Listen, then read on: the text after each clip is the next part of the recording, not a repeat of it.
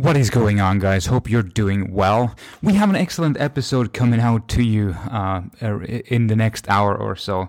It's an in depth discussion with an amazing uh, person from Mr. Francesco Gatti. In this episode, we are going to dive into the world of um, uh, Wim Hof breathing and osho meditation a little bit as well. Do make sure you do your own research before uh, you know before deciding upon whether these things are for you, and especially with the Wim Hof breathing, do make sure that that you don't do the breathing exercise um, when you are floating on the water. Uh, so do make sure you are staying safe, lying on the on the on, on your floor. I, I found is the best way to uh, and the safest way to do the Wim Hof breathing. But do make sure you do your homework on these, both of these, and then decide. Uh, whether they are for you. Some very, very, very in- intriguing discussions and excellent um, stress management techniques as well.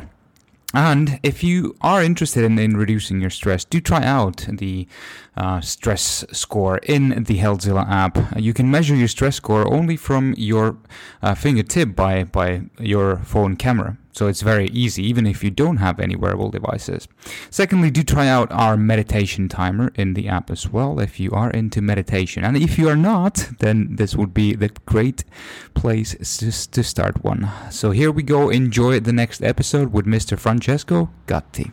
Ready. Three, two, one. Welcome. This is Healthzilla Weekly episode number 24 coming out to you live from Singapore. Again, it is a beautiful day. And this time, uh, we are coming to you live also from Italy, uh, which is awesome. We have a such a brilliant episode coming out to you uh, this week. Indeed, hope you are staying safe and staying well and sane as well. And hopefully, you are already building on your healthy habits as. Um, we are going in and out of lockdowns um, because of the COVID situation. It seems that so many countries are seeing second waves of sorts, uh, at least. So do make sure you uh, you stay safe, wear the mask, do the social distancing dance, and still, um, you know, stay healthy and build up your healthy habits by going into your runs and doing your homebound workouts or wherever you can do your workouts. Eat healthy make sure you sleep enough and upkeep your social relationships as well. So this week we have a special guest with us. Uh, we have Mr. Francesco Gatti with us uh, today. He is a, a very um, awesome health enthusiast. Um, he has a very long experience from the health tech industry. Indeed, he's a qualified teacher, journalist, and counselor. Um, and recently, he was the head of the uh, Firstbeat Lifestyle Assessment uh, at Actxa here in Singapore. Um, he has a passion in preventative health and performance enhancing lifestyle interventions he is a Wim Hof practitioner and biohacker. He's done all sorts of awesome stuff, such as silent meditation retreats, Wim Hof retreats, and so on and so forth. I'm really looking forward to uh, this this discussion. Welcome on board, Francesco. Well, thank you so much for having me and for the opportunity for this chat. I'm really excited. This is awesome. How is your day so far? Amazing. So I just uh, had my, of course, cold shower my coffee in a fasted state, and I had a Russian lesson as well. So I'm studying Russian. Uh, so I think, uh, yeah, it was a great start. Oh, that that sounds that sounds like the perfect morning routine. A fasted state, doing the cold shower, um, and and some uh, obviously some mental mental task work as well by by studying a foreign language. Uh, that's that's simply awesome. Uh, could you give us give us a short uh, introduction to yourself? Sure. So, I mean, I'm Italian and uh, I lived in Italy till 2004. And then I started traveling. And then officially in 2008, I moved to London. And that's where my life changed. So, my academic background, I studied philosophy, I was a teacher, I was a journalist. Uh, but then in London, I completely changed my life. There was a new environment, new people. Um, and, you know, I got kind of in tune with the exciting um, super professional and uh, vibes of the city of London and everything that can um, offer. So I got into business development. So first I worked in a startup for alcohol and drug testing. And so it was essentially biomolecular testing uh, for the legal sector, predominantly family law. Uh, and then the startup uh, was sold successfully. I stayed there in the new company for a year or so. And then I joined DNAFit, which was uh, founded by the same founder and CEO of the previous startup, who had a little bit of a break and then decided to get back into business with DNAFit. And DNAFit is was uh, 2014 2015 was uh, very pioneering the dna testing for in the health and fitness industry. So dna tests for sport and nutrition which now is almost like a commodity. Genetic testing has exploded in the last few years but at the time dna fit did a real great job of uh, opening the market if you like. It was a driving yeah. force for this new market and uh, again, DNAFit is a success story. It was acquired um, a couple of years ago, to three years ago, by a larger group, Prenetics, which is based in Hong Kong, so near you. And um, and then I decided to change my life and move to Singapore. And in Singapore, as you mentioned before, I got um, to work with Actxa. Uh, it's a spin-off for interactive uh, which has been working for many years uh, in collaboration with the Singapore government. Uh, software development company, but Actxa specifically was in charge of the National Step Challenge, which is a mm-hmm. massive project of the Singapore government trying to help uh, Singaporean uh, moving towards a healthier lifestyle. So it's a great initiative, perhaps the only one in the world from a government level where there is active investment to try to improve the health of the citizens of a country. So it was really exciting. And but I was specifically um, in charge of a, a, product, a business unit, the Firstbeat lifestyle assessment, uh, because Actxa, in, in, addition to the Step Challenge, a national Step Challenge, was the exclusive distributor of Firstbeat from Finland and so I was uh, brought in the company to head head up the this product uh, channel, this, this, business unit. Mm. All right, all right, and then then quite recently you moved back to Italy, right? Well, then what happened is that after two years of um, you know being in uh, Singapore, I decided that uh, that was enough Sure. And then I wanted to have um, a, again a change, so I went traveling. I left oh, again. Oh, nice, I left everything. Nice, yeah. And uh, we were traveling in Asia since um, December last year till March, and then COVID happened. Of course, yeah. and then so we had to quickly think on our feet and decide where because I could see this coming. You know, we were in Vietnam at the right time where yeah, yeah. COVID was um, escalating. You know, that the borders started to shut down.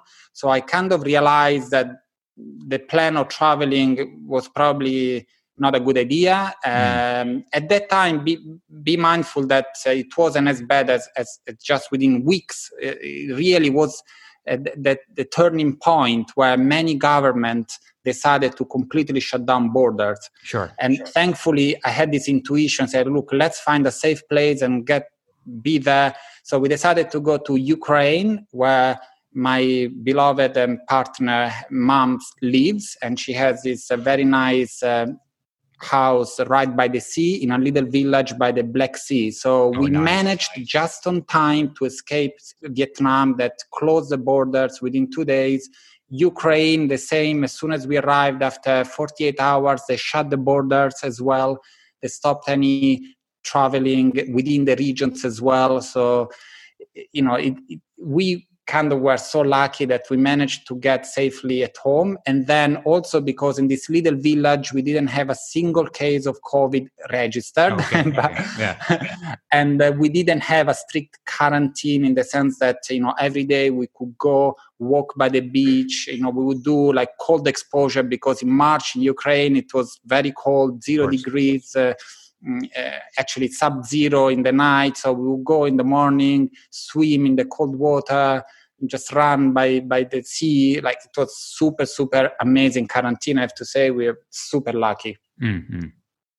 Oh, that, that that sounds simply awesome. So it, it does seem like um, because of uh, what's happened in your career, um, you know, after being a journalist and, and so forth, you've sort of gotten uh, into the health and fitness industry. Um, did, was that sort of your your passion as well, or uh, and how did you how did you sort of get into the health and wellness sector and get um, excited about you know stuff like meditation and healthy habits and Wim Hof and so forth? Yeah, so meditation is slightly different because I got interested in meditation because of existential reasons. I was looking for the meaning of life. So it mm. wasn't at the time uh, I was 18, 19, there was no biohacker, at least as far as I know. I didn't know anything about that. I, there were not many studies proving uh, that meditation was still a very niche thing for weirdos, you know, for the hippies or for people who were, you know, interested in, in, in real spirituality. So there was no uh, evidence that meditation was good for, you know, relaxation, for sleep, for health in general. So it wasn't a, a, health related interests. It was more really a call from my soul. Mm. So, leaving that aside, uh, I didn't have any education like most people when it comes to health and fitness. So, I was just, you know, doing physical exercises, I was playing football, uh, but you know whatever was put in, on my plate i would eat and uh, you know the, I would breathe any air that is available in the environment and I would get uh, the, the, exposure to nature, whatever was possible. But I didn't have any um, education, not much awareness. You know, you just go with whatever the environment you are in leads you to do. Uh, but then, because of my professional involvement with DNAFit, there at that point, uh, my life really changed, and I started taking responsibility over my own health. Because, like most people in the world, I also, of course, had my health issues that I tried to fix in uh, in different ways. Uh, going to doctor, going trying alternative medicines. I don't want to go into the details, but you know, I had a number of, of issues. Yeah, uh, especially you know, not feeling very energetic. You know, for me, was this idea. I knew that uh, it's not normal not to feel energetic and and sharp in my mind and just kind of struggle to get to the end of the day so i hmm. was really trying hard you know taking this supplement trying this diet cutting this you know i was going up and down but nothing really worked uh, long term until i got exposed to um, the right environment, I would say, because working at DNAFit, first I had to educate myself, and uh, the chief scientific officer of DNAFit is uh, Dr. uh, Professor, perhaps, so Dr. Mm. Keith Grimaldi, which is one of the leading scientists in nutrigenetics. Okay. Uh, he's, a, he's, a, luminary. He's one of the world leading scientists.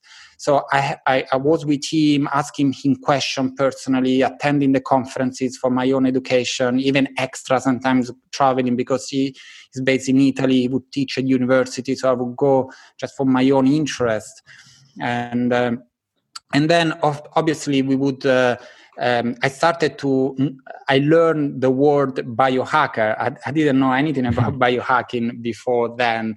And for example, once we sent uh, a trial test uh, to Ben Greenfield. He did the test, and there was a consultation with our head of product, Andrew Steele, an ex Olympic athlete. So there was this fascinating conversation discussing the results of sure. Ben Greenfield. So from that moment, I realized that you know Ben, ben Greenfield has a podcast, and he invites all these uh, very knowledgeable people in in the world of health and fitness. And then we did the same with uh, more recently with. Um, uh, sorry, the, the, the, top guy for biohacking, at least in terms of uh, recognition and hmm. fame.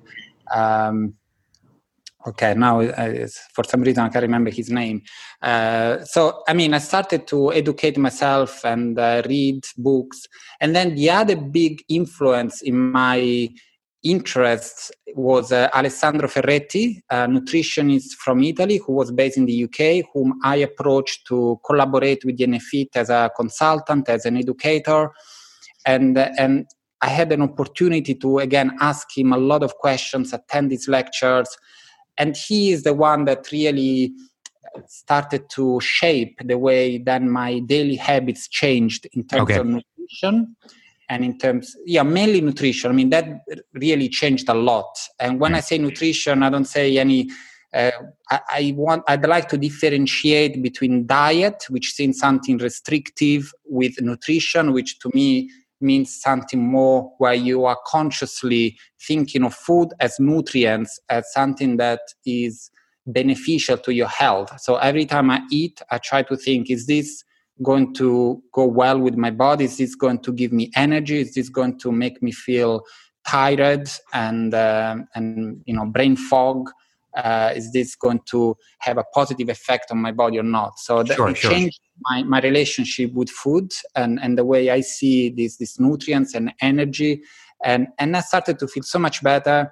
So um, yeah i mean i can go into the details if you like of what i've done of course. Uh, so I, I, was just going to ask you know how, how does your how does your uh, nutrition nutrition or how does how does your food intake currently look like so, as an Italian, I grew up on pasta, pizza, bread, like heavy carb yeah. loaded.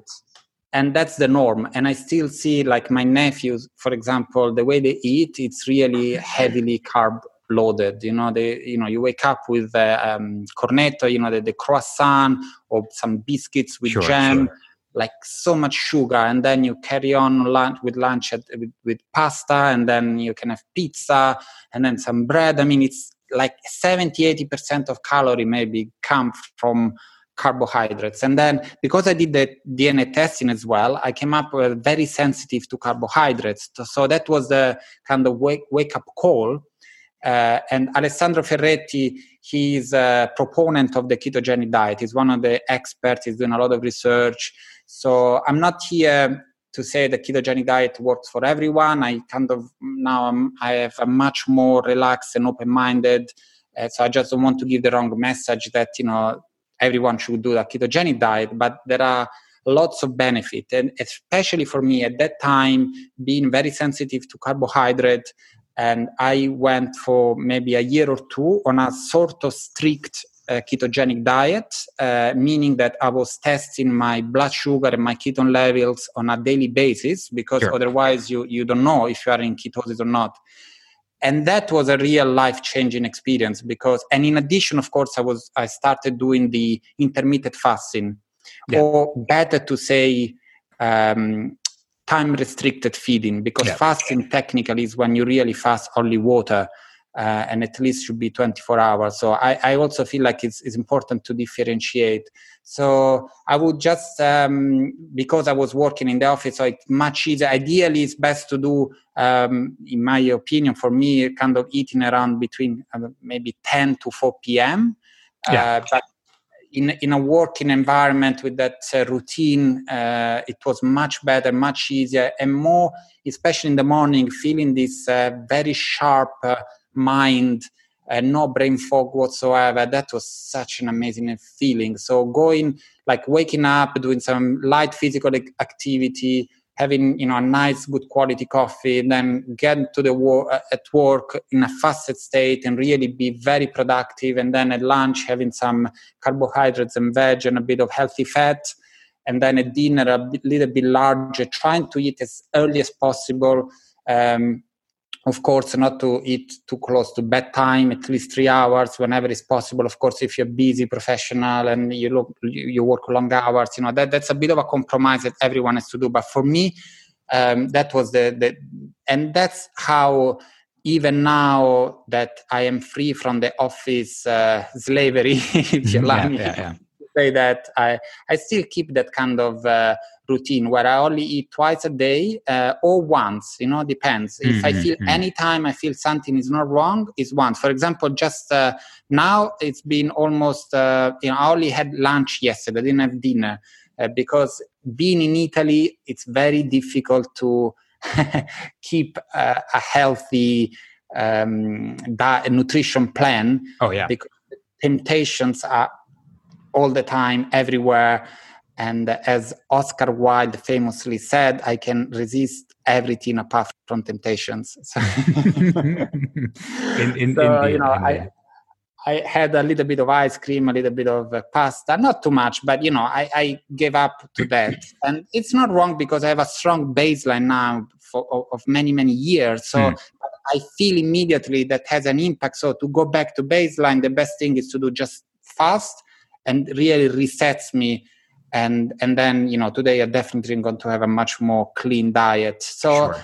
me looks like the ideal perfect mm, kind of um, plate would be vegetable with uh, with protein and healthy fat and then can be like you know avocado eggs and, and veg or fish and veg. That's like perfect. Sure. And then sometimes you know i can have a little bit of meat and not heavy meat at all Sure. uh, but you know occasionally just for variety um, and yeah i mean that that that's really but again you know i'm not perfect you know sometimes i do eat uh, and then depends on the physical activity as well because if i'm not like a, a massive sportman Hmm. uh, but when i push a little bit more and then you need a, a higher intake of uh, calories and then maybe i can uh, have a little bit more protein or include some carbohydrates as well Sure, sure. So basically, just to summarize, Francesco, I guess um, um, your sort of nutritional plan, if you may, is, is, is based on intermittent fasting or time restricted eating, as you mentioned,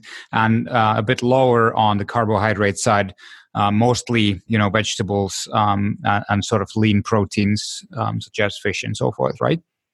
Yeah, that's pretty much it. Yeah, that, that's how it looks like. And then, of course, there are different elements. You know, it's important also when it comes to quantity. I don't count calories, never counted, even when I was on the ketogenic diet.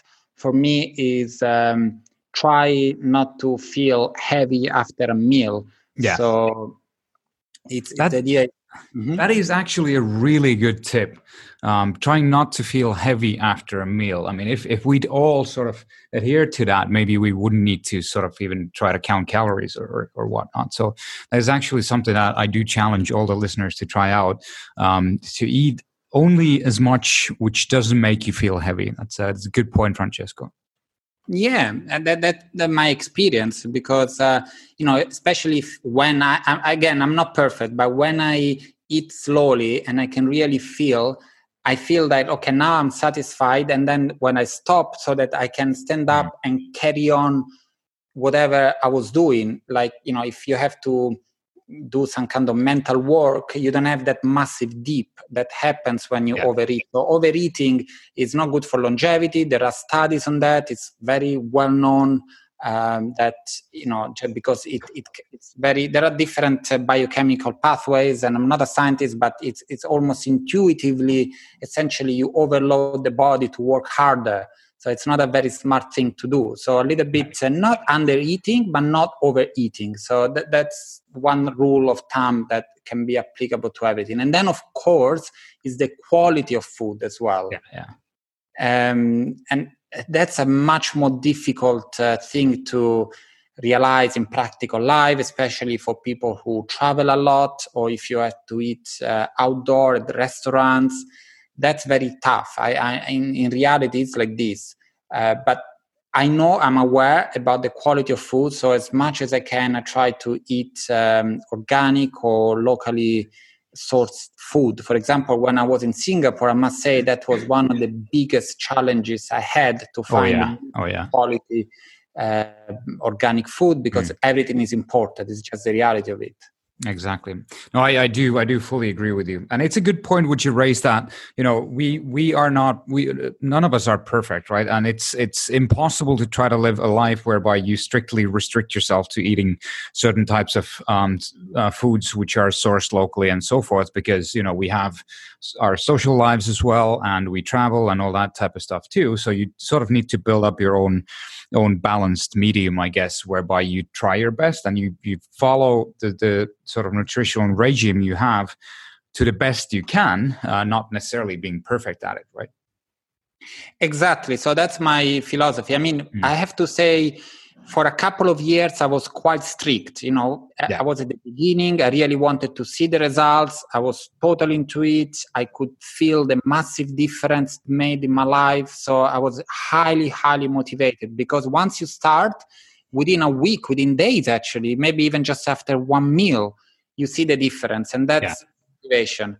Sure. And then if you carry on, and then you have this very solid baseline where your body knows how it should be feeling and then there are no limits to that you can still feel better and better and better but then sometimes you go off rail a little bit fine you know the difference and you can come back to that baseline that is healthy so you know i normally have one cheat meal very rarely i have two cheat meals on a row. So I do Yeah. one, and then the day after I feel a bit like, hmm, okay. So I either go back to the very clean diet or just uh, fast. Probably fasting for me is the best uh, reset that I know. Yeah, it, it makes sense. It, it does. It does. So that gives you the sort of balance to enjoy um, a bit like um, you know off off off the limits food as well um, uh, every now and then without being too restrictive. Yeah, that's right. Yeah. So, I, for example, now I'm in Italy, and I must say, you know, ice cream is just divine. You know. oh yeah, absolutely. Good, you know? and, Gelato, yeah. Correct, correct. but uh, in a ketogenic diet, ice cream is possibly the, the worst thing you can imagine. Even though, of oh, course, yeah. there are genetic variation. I should do some testing and see the the sugar spike. Uh, mm. Of, of ice cream compared to maybe pasta. I haven't done that, but I know I feel it is is mm. um, it's not like the healthiest meal, but of course so not. No, no, once in a while, I just go for it. Everything in moderation, I guess. So, yeah. all right, Francesco. Um, let's let's um, shift the gears a bit. Um, because um, one of the one of the interesting experiences you've done um, is the full Wim Hof retreat experience. Um, could you sort of give an give a background in terms of what got you into Wim Hof breathing, the cold therapies, and how was the experience with the man himself? Yes. So, well, again, the, how I got involved is because of this expo- professional exposure to the biohacker. So I don't remember exactly how I came across Wim Hof. Maybe it was some social media posting, was one podcast with Ben Greenfield of Dave Asprey. That's the yeah. now it came to mind. Oh yeah, Dave, Dave Asprey. Yeah the famous Dave Asprey. So, you know, basically, I, I saw uh, and I heard about this extraordinary man um, who is propagating the health benefits of cold exposure. So I got interested. Um, and then uh, essentially what I did, like I normally do with this kind of things, I tried out. Um, you know, you, I read a little bit, but I don't want to, I don't have to know everything before trying. I'm not the kind of person. Maybe I was when I was younger, but now let's see if it works. So I started with a cold shower, simple, it's free, no need to pay anything. I was in London at the time, it was winter, so I had plenty of quite quite cold uh, water coming out uh, of the tub. So I started, and immediately, immediately, I felt um, rejuvenated. You know, it's quite, you know, a bit of a challenge at the beginning, but the effect was very visible. If, yeah. Like you feel it. Of course. So, from there, of course, I started to get a little bit more into it. So I think it was a year or almost two where I just did cold shower. I did the breathing on my own at home, and I was watching the videos, following all the different interviews. And because nowadays the beauty of uh, social media um, is that information is really available. You know, you get the real stuff, and all you have to do is to practice. Um, then if you want to go deeper, then you can do the experience. So at that point, I felt like, okay, I reached the point where I, okay, this is this is really good for me, and I want to go a step further. I want to yeah, meet yeah. the man, and I want to really have the full-on experience. So I booked was July. I was in Greece. It was like a heat wave with 40 degrees, and I was like dying from the heat. I was on the sofa, uh, and I booked for the um, week experience in Poland that would be in December. Yeah, okay. and so basically, yeah, that's that's what I did. And then in December of that year, I don't remember, like you know, a few years ago, maybe five years ago, or something like that. I traveled to Poland and uh, and spent basically a week there uh, with a number of other people. We were like maybe 60 altogether, maybe more, divided into three different groups. Wim Hof was present. He um, welcomed us. He gave a lot of inspirational um, talks and he supervised the whole experience. He wasn't leading all the workshops because, of course, at that point, the, the, the Wim Hof was already quite popular. There was quite a lot of people, so there are you know different um, you know assistants different qualified instructors who uh, lead the course. But he was there he was present every evening playing the guitar. You could ask him questions. There were sessions with him where everyone would uh, you know ask any questions. He led as well some breathing um, exercises and um, yeah I, I, you know I, I spent some time with him. Once I was walking on my own outdoor, and he came. He was, of course, uh, barefoot in shorts. and sure, sure. uh, he just, you know, like an amazing guy. Like yeah. he's so genuine. Like he's one of those people that the way you see him on the video is in reality. There is absolutely no difference. okay, so okay. Powerful. The man is really inspirational. Okay, fantastic. And did you get to climb the mountain as well? Correct. So the biggest difference was uh, the fact that um, we don't, we didn't just do the breathing exercises and jumping into cold rivers, which actually is much colder than uh, any cold shower, or even of if course. you get a yeah. because it's running water in December from the mountain with you know just to get undressed. So the first day for me that was the shock. Uh, we went out and they said, okay, now I'll get undressed and jump into the river. I mean, that was crazy because like the, the, the water was so cold, you know. of course, yeah. like I have to say that was a shock. And then I started trembling and shaking for maybe an hour or so. But they were training us to be able to get to familiarize also with this feeling of the shaking so they didn't mm. allow us to go straight into the sauna or to get to get dressed quickly because you need to train your body and the mind to get used with this feeling uh, and and that's how they prepared you. And i have to say that within few days I, I thought it would be impossible for me to do such you know thing yeah, like yeah. walking up the mountains with minus 15 with blowing wind in shorts. I mean this is crazy if you if you told me before but i did it. And it's not just me and i'm not a particularly kind of super strong super fit guy you know i'm an average healthy fit guy. And but and there were people much older. There was there was like a 60 plus year uh, men there were there were lots of ladies some people with some very health issues like with cancer. Sure. But that the incredible thing about this is that it's not a fit of the body of the strength of the body it has more to do with the with the mind. And i'm, mm-hmm. I'm happy to go more in, into the details of uh, what for me was the re- realization of that that would be awesome yeah. So for me like w- w- like if you go to the gym and you want to put muscle it's it's really about uh, you know making an effort. Of course there are mind components but the the fact with the cold what i realize that it's not about how strong you are in terms of being able to lift something heavy but it's about not allowing the mind to interfere with the natural ability of the body to cope with extreme situation. That was the, the biggest realization.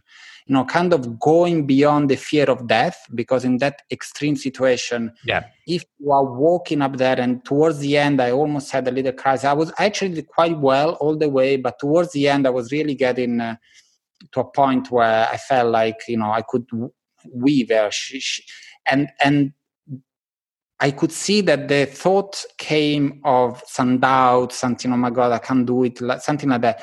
And I did not even allow this thought to enter my consciousness. Because if that happens, then you can just collapse in, in a second. Of course, yeah. So it was the experience to face the fear and face the negative minds or these intrusive thoughts that can come into your consciousness and not allowing that and just focusing on the step by step process of just simply keep moving going up and and everything is fine and you can do it and and i did it and i reached the top and the interesting thing is that for five three hours going up i never had any shiver anything i mean wow. my yeah. arms were completely frozen blocked yeah. i could hardly move and you know there were a lot of pain uh, and I could feel the cold on the skin, but not inside. Inside, I didn't have a shiver a single time. That's quite incredible. But then, as soon as we uh, reached the top, and they said, "Okay, basically, you know, you're done," immediately I started shivering like a leaf. Mm-hmm. So that really made me understand that it's all about the mind because at that point I gave up, say, okay, I've done it. What, the guys, the instructors, they told us when you reach the top, it's not finished, you have to come down. but you know obviously for me that was like ah i made it i've done i'm done and then is where the mind entered and i started shivering and feeling weird because yeah, you feel yeah. cold and then you know it's it's and then we went uh, obviously we had a little rest we went inside a little place to have some warm drinks we dressed up but i was shivering for maybe an hour because yeah. all the blood started circulating the cold and the, and the hot mix you know the, the, there is a physical physiological explanation of what happens uh, but the, the interesting part is that up to the point it didn't happen it only happened when i allowed like my mind to kind of okay i'm done and let go. So that was the learning experience. It's a life learning experience that it oh, goes beyond the experience of being in the cold. You know it's something that really you can apply everything in the life. So that's why i think this type of experience is not just about the cold or the resilience. It's really something that you can take into your life in any situation. It's really life transformative in the true sense of the word oh yeah it, so- it sounds very very powerful and i've um, i've had this this sort of dream of mine for a long time to uh, to go there myself as well. So let's see whenever the covid situation eases up a bit maybe i can i can then then then do it. One question which i which i have for you about this uh, francesco is is the what what in your view is the connection between the breathing and the cold exposure? Because I, I do i've sort of tried tried this myself for i've done wim hof breathing for for a few years now uh, occasionally. I'm not doing it every day, but like maybe a few times a week. Um, and I've I've sort of found when I've been uh, uh, you know somewhere where there's a cold plunge pool or something, so I can go into the cold pool and do the breathing in the cold pool, and that actually the breathing then helps out to um, to you know uh, reduce the cold feeling, and, and, you sort of get into this nice uh, mental state, even though you are there in a four degree water. But what in your mind is the connection between the Wim Hof breathing and the cold exposure? Yeah, I think that's a really crucial point, and I heard a lot of um, debate. There is a big debate, and different people in different podcasts and blogs I've read, uh, they have different ideas. And uh, for me, what my, is my personal experience and understanding is that it, goes together is one package, mm. as Wim says. And now I see the point. Initially, I didn't trust. Well, I just didn't take it because I did the whole experience and then I came back home and I started doing a lot of cold exposure, which I still do.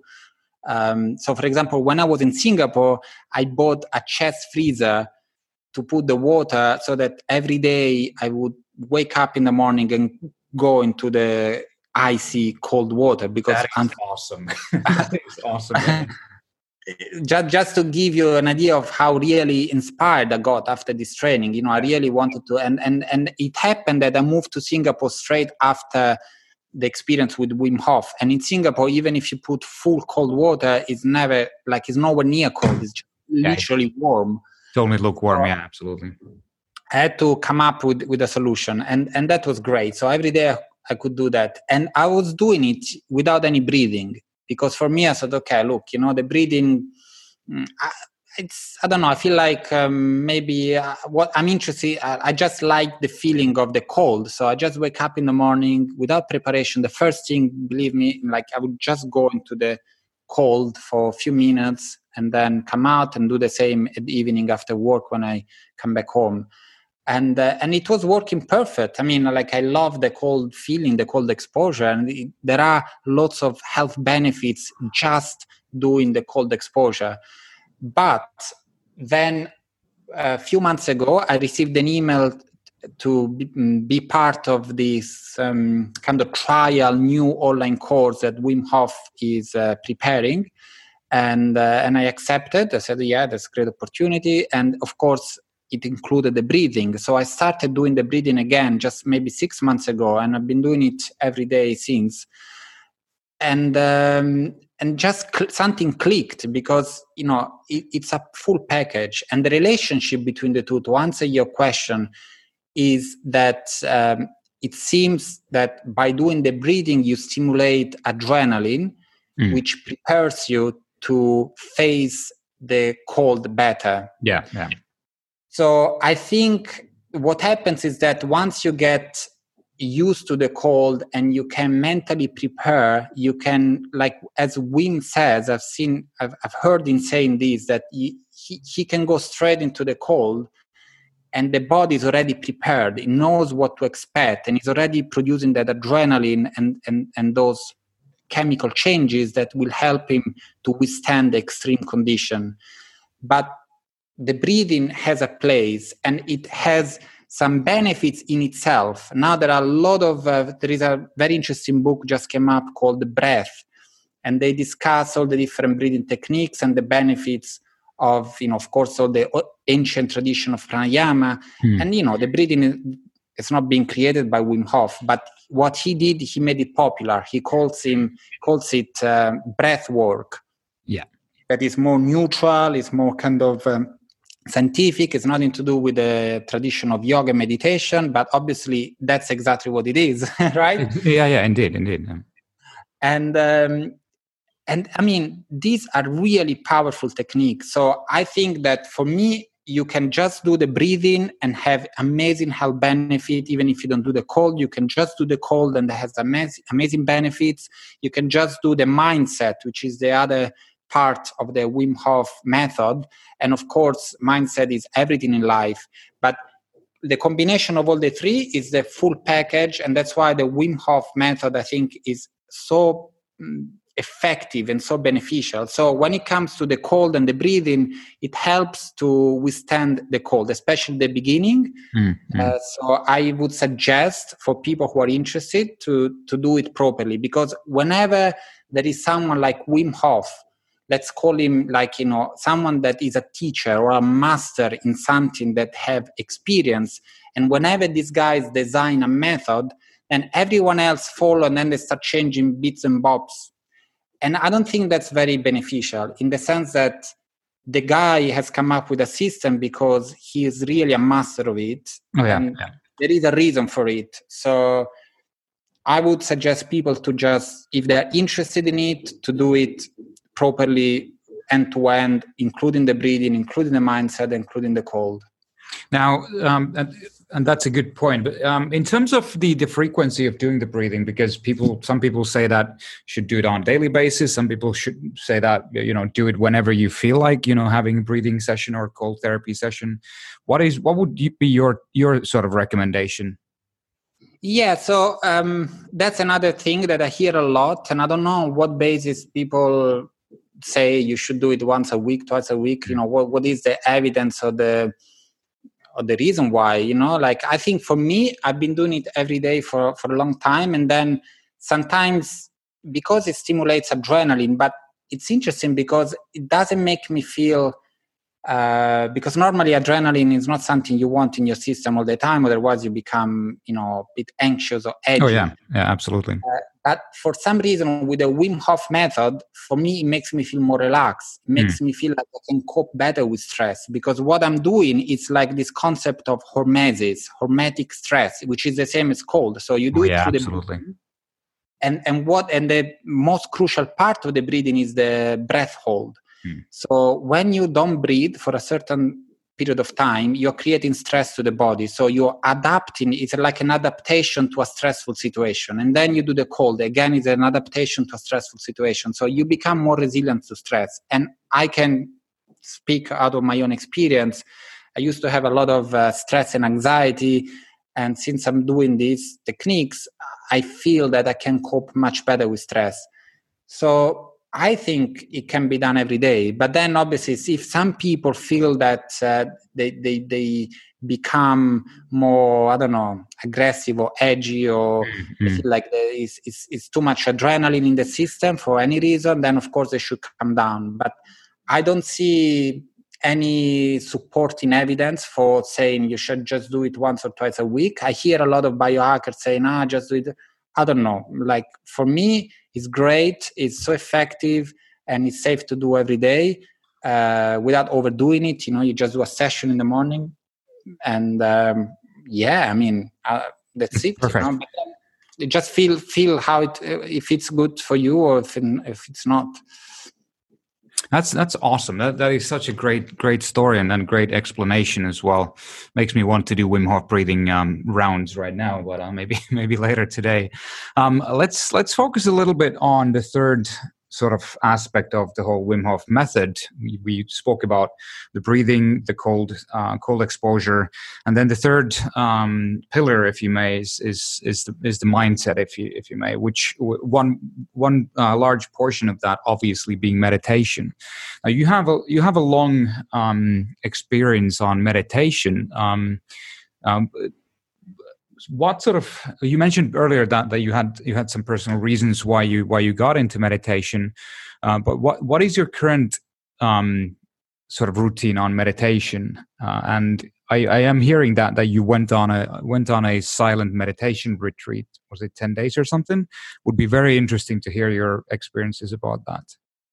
Yeah so when it comes to meditation perhaps here I, is where i kind of uh, go my own way, if you like, from from what uh, is the mainstream, uh, even in the biohacker movement, which I appreciate sure. that they are uh, embracing meditation because of all the scientific evidence that has come up. But again, for me, meditation is something to do with my spiritual development even though they also talk about spiritual development and you know that you can argue uh, about what that is but so uh, to answer your question essentially what is nowadays presented as meditation can be something to do with the mindset with uh, you know repeating affirmation visualize vi- visualizing what you want to achieve in life or you know repeating a mantra or focusing your attention onto something a sound or you know your breath which is called focusing your attention. And to me, the, the way I understand meditation and the way my teacher and master explains it to me, uh, that's not meditation. That's more of a mind exercise. Is that's again something to do with the mind. It is mm. very valuable. You can go a long way, but it's not meditation in the sense of going beyond the mind. So that's really what Osho, for example, I, I I'm a Sannyasin of Osho. I've been in, initiated into the tradition of Osho. He's a contemporary mystic, left the body in 1990. Uh, but, you know, there are lots of discourses available of Osho. And, and he's the same, if you really read the Buddhist tradition, what Buddha said is, is the same. So even though mindfulness is presented as a sort of um, focusing your attention onto something, but really uh, Buddha was teaching to go beyond the mind. So essentially, with meditation, you reach a state where there are no thoughts in the mind, and it's something that you can achieve doing any practice in few minutes per day. and uh, and it's very hard to sell. of course, but but that's what it is. So and that's what I kind of practice and I aim to do. And also, Osho introduced active meditation, which include breath work, it, it includes body work, it includes the emotional level as well. This is something that is completely still untouched in the world of traditional meditation teachers that you find nowadays. So there are some blocks to the experience of having no thoughts in the mind, especially for modern people like us. Uh, we are so overstimulated chronically um, all day long that you know when you sit down and you close your eyes, all you see in your mind is more and more thoughts and can be very frustrating. And that's why many people, they kind of don't like meditation. Mm-hmm. Um, even though then they, they keep doing it because they hear that there are lots of benefits. And these benefits are real. There is evidence, there is now science backing it up. But it's all presented as, as a biohacking tool to relax your mind, to sleep better, to be more focused at work, more productive, especially in the corporate world. It makes me a little bit chuckle that meditation is used, uh, you know, as a tool to be more productive. It's true, it works. It's it's like this, and and and there are health benefits, and I'm totally uh, in favor of that. Yeah. But again, for me, that's just uh, the the most superficial level. The deeper level is that through meditation, you really want to know who you really are. And who you really are is something that goes beyond any content of the mind. It's a dimension beyond the mind. And it's something so ephemeral, so um, um, difficult to catch and talk about. That's why meditation teachers are called mystics and, and they're yeah. not uh, uh, scientists, even though there is a science of mysticism, but it follows a slightly different uh, category and parameters. And I feel like maybe one day science will catch up. I mean, everything that science is doing is just confirming what these guys thousands of thousands of years ago have realized without any tool available at the time. So all this technology, these great discoveries of the modern technology are simply saying, oh yeah, actually breath work works and it does this and it does that and it's so great. And how come these guys have realized it thousands of years ago without any measurement? So it's it's a little bit um, in a way you know i'm very pleased that it is happening because that more people are getting into experiencing the health benefits of what uh, yoga meditation can do uh, but it's just uh, scratching the surface in my view. Sure, sure.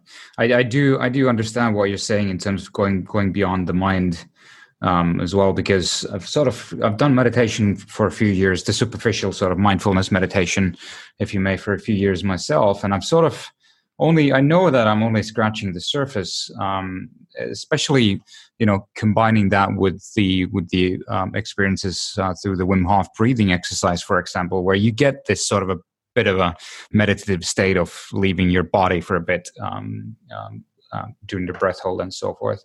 I've, I've sort of thought that okay, well, what is this this talk about going beyond the mind? That when you when you meditate enough and with enough focus and for years and years, then you'll be able to potentially find that place um, of you know stillness beyond any stimulation or any focus on on any breath or sounds or mantras or whatnot.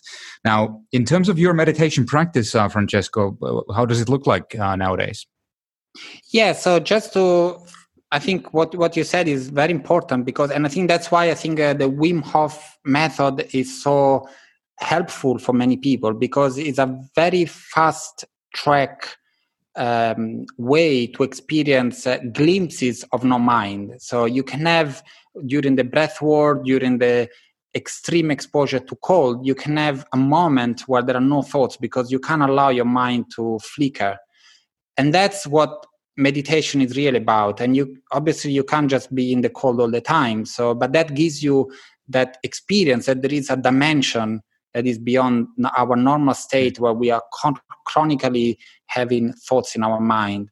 So, and before the Wim Hof, I, I tasted that uh, dimension beyond the mind through the uh, Osho active meditation. So, th- this is the techniques I practice.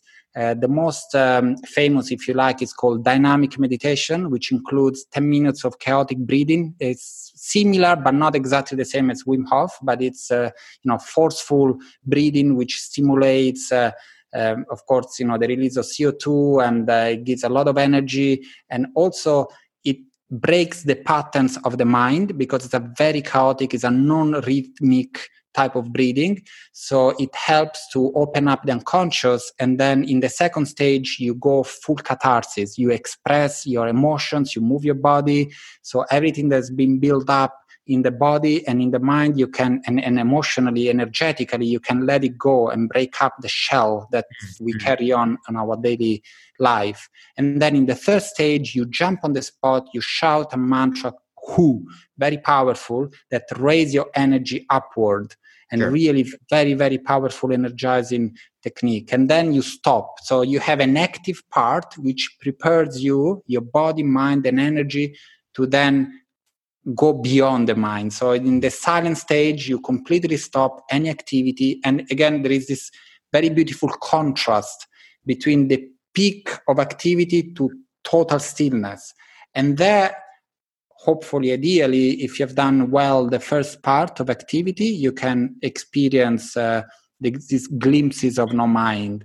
And then it also has an element of celebration so at the end there is a very nice music where you can move the body and dance so to end on a positive um, gratefulness kind of feeling to to do it to, to finish the meditation. And you normally do it in the morning empty stomach and it's a wonderful way to start the day. And then there are many other techniques that mainly involved um, music, dancing, breath work, and body movement, and and so and then obviously there is always a part of silence at the end mm. where you do the so this and um, these are the meditation i practice i mean normally my routine in the morning uh, because i'm traveling i don't have the right space for doing activities i do breath work um, and also because i've done like 20 years of this active meditation. And uh, also, I didn't do just the 10 days uh, retreat. I, I, lived for a whole year in Nepal in a forest, doing you know up to 10 hours meditation per day. That was in 2007.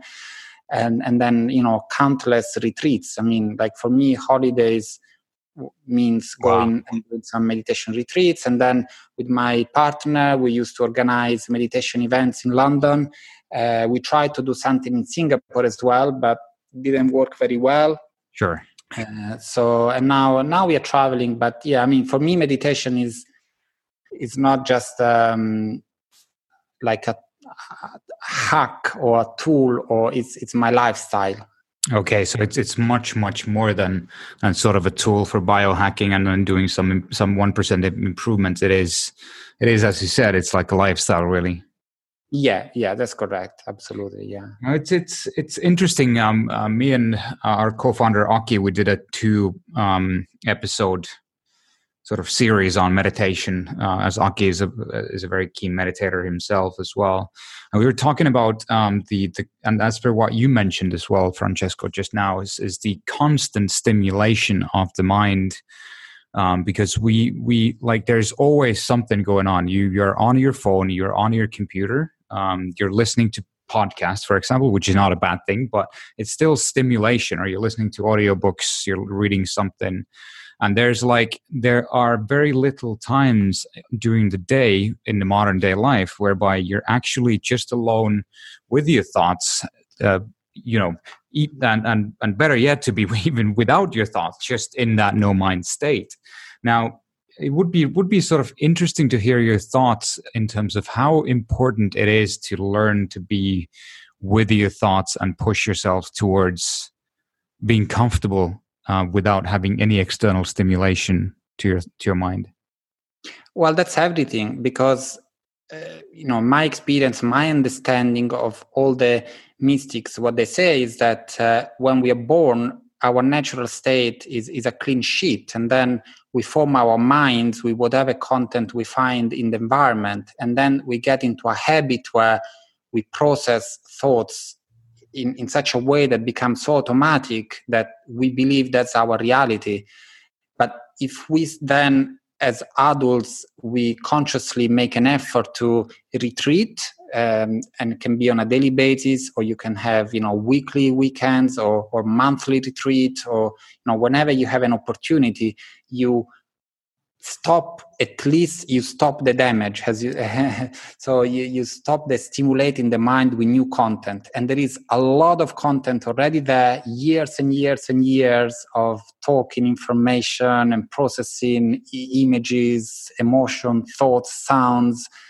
So that's more than enough to keep you busy. So what normally happens in, in silent retreats or meditation retreats is that at the beginning you have even an, an exponential increase of all the thoughts just because you put attention to these thoughts and then slowly slowly they started to start to come down so i think normally it takes three days to feel a little bit of uh, the curve slowing down. So ideally, if nowadays the problem is that people are so busy they never have time to take time off. But you know that, that that's the whole point. That's exactly the point because we are always on doing something, you know, from reading, from working, and even if you don't work, what we do, we do some other type of activities. You know, there are some people who have TVs or some radio, some things chronically on, or whenever they have a break, they start checking the phone just because they really, literally cannot stay 30 seconds without doing anything. So you need this constant stimulation. It's addictive, you know, and it's it's like this. That's how we work.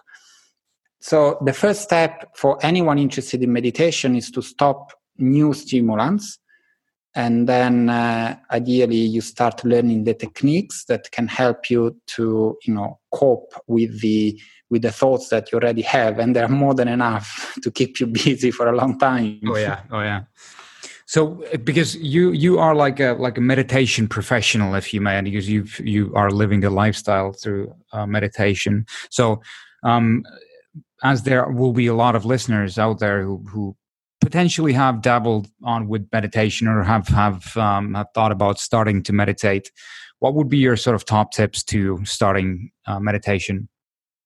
Move, express. Don't sit and and just close your eyes and try to meditate because that can put a lot of people off, like it happened to me before I came to know about the Osho active meditations.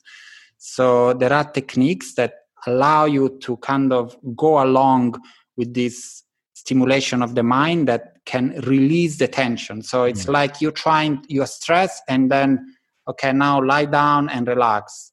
You know, for me, it was like that makes me even more stressed. so, yeah, I understand. Yeah, yeah. So it's like, okay, you're stressed, fine, great. So just do some activity to release and move this energy because this energy is the, stress is not just something mental it's also in your body in your emotion and there is an energy level that uh, still science uh, doesn't really didn't put the hands on but we all know by experience sometimes you feel very energetic sometimes you feel with no energy we say it we use this expression in our mm. daily life but if you want to measure and really define what is this energy you just talk about hormones and, and chemicals and the, the, oxygen level in your body.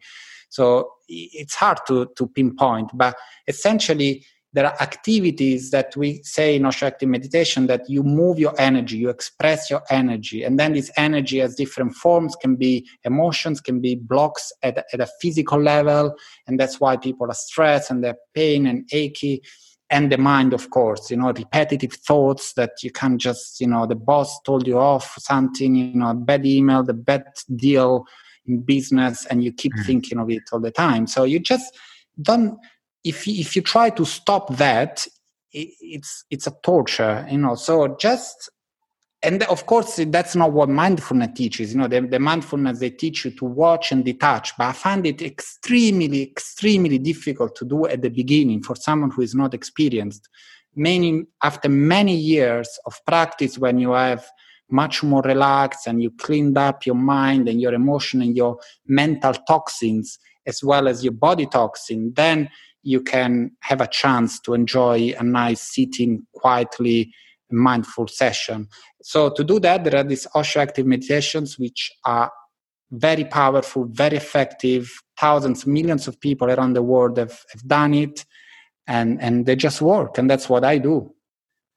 That that is awesome. We'll we'll make sure we'll link some uh, some materials to the show notes of this podcast so people can go and uh, take a look at the Osho uh, uh, active meditation um, materials and and try try it on themselves as well. Absolutely. Yeah. Yeah. Now, Francesco, this has been such an in depth and eye opening uh, discussion with you. I've, I've learned so much um, meditation, Wim Hof, breathing, uh, some great discussions on nutrition, ketogenic diet. Um, and healthy lifestyles overall. Obviously, we we had a great focus on the sort of mindfulness, cold cold therapy, uh, and the breathing exercise, which which is something which is very close to to my heart as well. Um, now, before we end here, uh, what are your top three tips for, for anyone leading a healthy and fulfilling life? Well, of course, as you just mentioned now, recapping all that we discussed, you know, the nutrition, you know, cold exposure, the breathing, the meditation, the, you know, physical activity. We didn't talk much about that, but of course, it's part of a healthy lifestyle, uh, spending time in nature, all of the things that, you know, we know they are effective and powerful and you know if you just do either you know two or three of that your life can really improve but if you if i were to summarize a little bit more three things um, that can be applicable to everyone regardless of the specific choices i would say to have good habits. Um, so and very care be very careful of the environment you are in because the environment is very powerful and can affect you. So uh, by environment i mean the people you hang around with the information you consume what you read, what you put in your mind, and of course, what you put in your body. So the toxins are not just the toxin coming from the environment in terms of chemicals, but also the, the information that you consume. Because that is going to into your unconscious and will determine how you think and what you think. Because exactly because we don't have much control over our thoughts, uh, you know, we are like sponge that we absorb things from the environment. So be careful the environment. So if you want to have a healthy lifestyle, hang around with healthy people who are already a little bit ahead of you, or, and and also read things that are elevating, that are things that can be positive and constructive, going in the direction you want to go, and that will help you to form good habits. And then having a routine, and by having a routine, some people, you know, they, when they hear the word routine and feel like ah, it's boring, you know, I don't like, I want to change. But, you know, having like a discipline, meaning, you know, discipline is, is a beautiful concept. It's not something that if it's imposed on you, it becomes like I personally don't like anything imposed to me. But if it's something that comes out of my own understanding and I know that doing something is good for me, then I follow it and I do it every day. And that's my mm-hmm. discipline. So having a discipline, but out of your own experience and understanding, because that will, will stick with you rather than, you know, I'm saying this or someone else said that.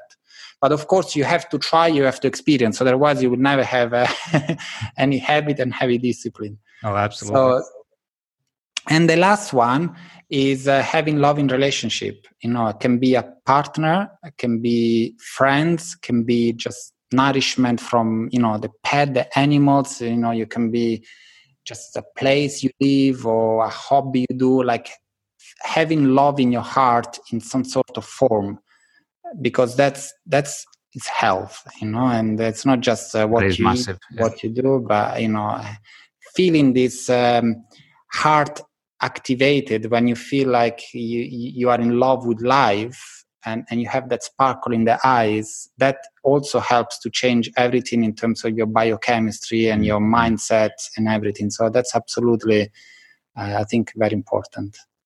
Those are some deep and very, very golden uh, tips right there, Francesco. Thank you so much. And I do think that that there would be so much more to discuss with you. Maybe we need to schedule another um, podcast down the line to uh, talk about maybe maybe uh, the uh, exercise and sleep and everything else around health, health, the the healthy lifestyle as well.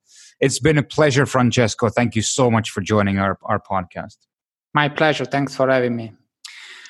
All right, guys, and Francesco. Before we uh, before we go, uh, where can people follow you?